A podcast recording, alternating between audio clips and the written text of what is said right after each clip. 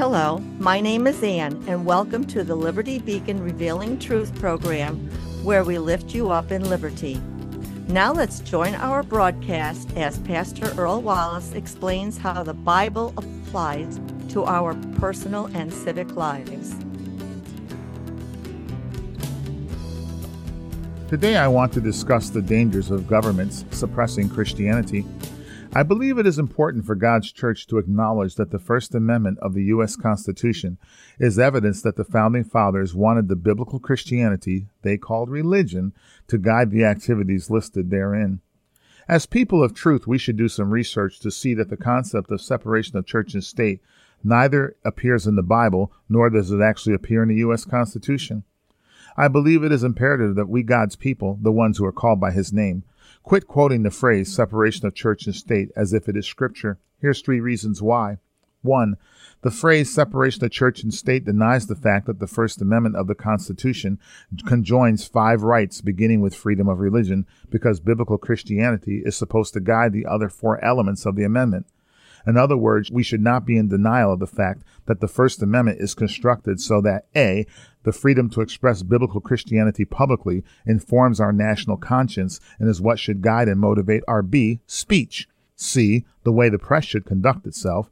D, the reasons why we assemble. And E, the reasons why we petition the government if it fails to treat we the people according to the Ten Commandments.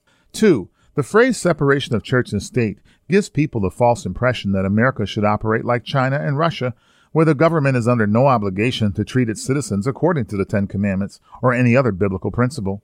It gives the impression that government is supposed to operate completely free from the biblical values as if God will not judge the nations per Psalm 82:8. The phrase separation of church and state communicates the exact opposite of what the Declaration of Independence means when it says, Governments are instituted to cooperate with God and secure the rights he gives people, such as those embedded in the Ten Commandments, which are the right not to be murdered, not to be sexually molested, not to be lied to, nor have government covet our belongings. Three, the phrase separation of church and state denies there are many benefits that accrue to societies that operate as Christian cultures with the Bible as the foundation of its ethics, the set of moral principles that govern both the individual and the group's expected behaviors. The concept of win-win in the marketplace is rooted in the biblical concept of love your neighbor as you love yourself. Leviticus 19:18, Mark 12:33, and Matthew 19:19.